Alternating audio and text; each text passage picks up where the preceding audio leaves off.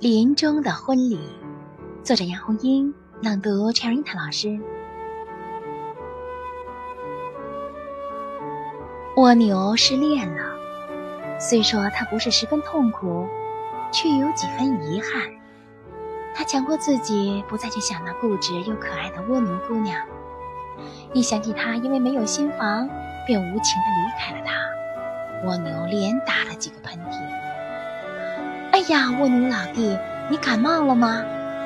一只乌龟正从他身旁经过，关心地问道。啊不，蜗牛一副沮丧的样子，我心里有点不高兴。不高兴？走走走，我带你去一个高兴的地方。蜗牛心想，取下等心里好，便跟在乌龟后面爬着。刚才，一只穿花衣的小鸟告诉我。一对叫冯莹莹的鸟，今天在河那边的林子里举行婚礼，好多从远方来的客人都已经过去了。说到婚礼，蜗牛马上联想到他和蜗牛姑娘的婚事，一点兴致也没有。一个婚礼有什么稀奇的？婚礼倒是不稀奇，稀奇的是他们的新房，那真是天下奇观。听乌龟这样吹捧冯夜莺的房子，蜗牛心里很不是滋味儿。我倒要去看看他们的新房到底有多好，能不能比得上我的小公馆。要过河了，乌龟让蜗牛爬到它的背上，驮着它过了河。林子里洋溢着节日般的欢乐气氛，几百只鸟组成了一支庞大的乐队，它们齐声吟唱热烈的婚礼进行曲。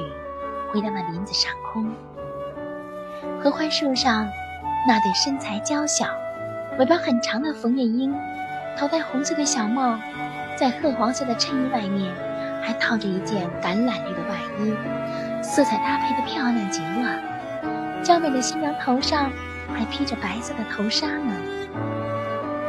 婚礼进行曲刚演奏完毕，鸟儿们又奏起了奔放的圆舞曲。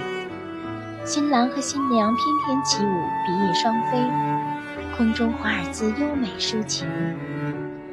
下面是婚礼最精彩的节目。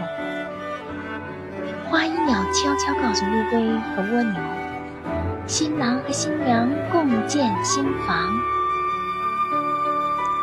只见新郎和新娘飞到一棵芭蕉树上，把两片对称的芭蕉叶叠合在一起。新郎在叶子边上用细长的嘴打上一排整整齐齐的小孔，新娘则选用结实的叶茎，把它撕成细丝当做线，用自己细长的嘴做针，把新郎打好的孔缝合起来。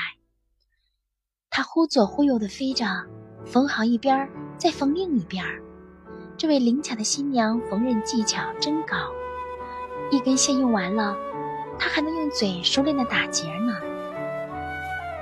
两片叶子被密密匝匝缝在一起后，细心的新郎怕这两片芭蕉叶的叶柄会因枯萎而折断，又去衔来几片棕榈叶，把它们撕成细细的长条，将两片叶子的叶柄牢牢地系在枝条上。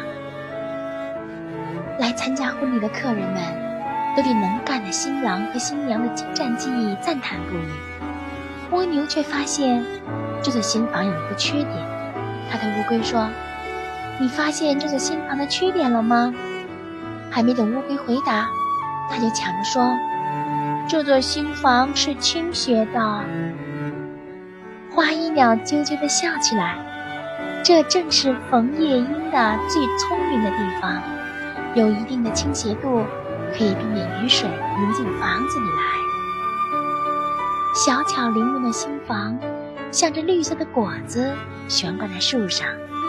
为的是新房又温暖又舒适，新郎和新娘双双飞去寻找一些花花绿绿的羽毛来装饰他们的新居。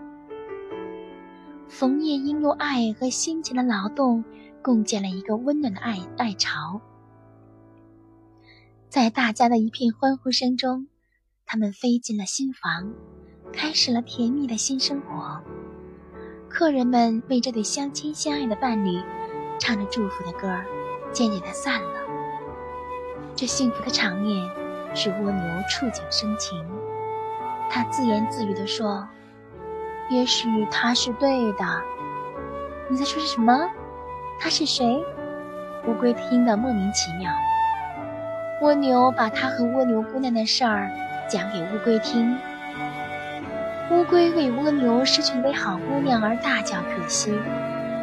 接着，他以一位长者的口吻对蜗牛说道：“我说蜗牛老弟啊，你什么都好，就是把你背上的房子看得太重了。”蜗牛挺不乐意听谁来对他的房子说长论短。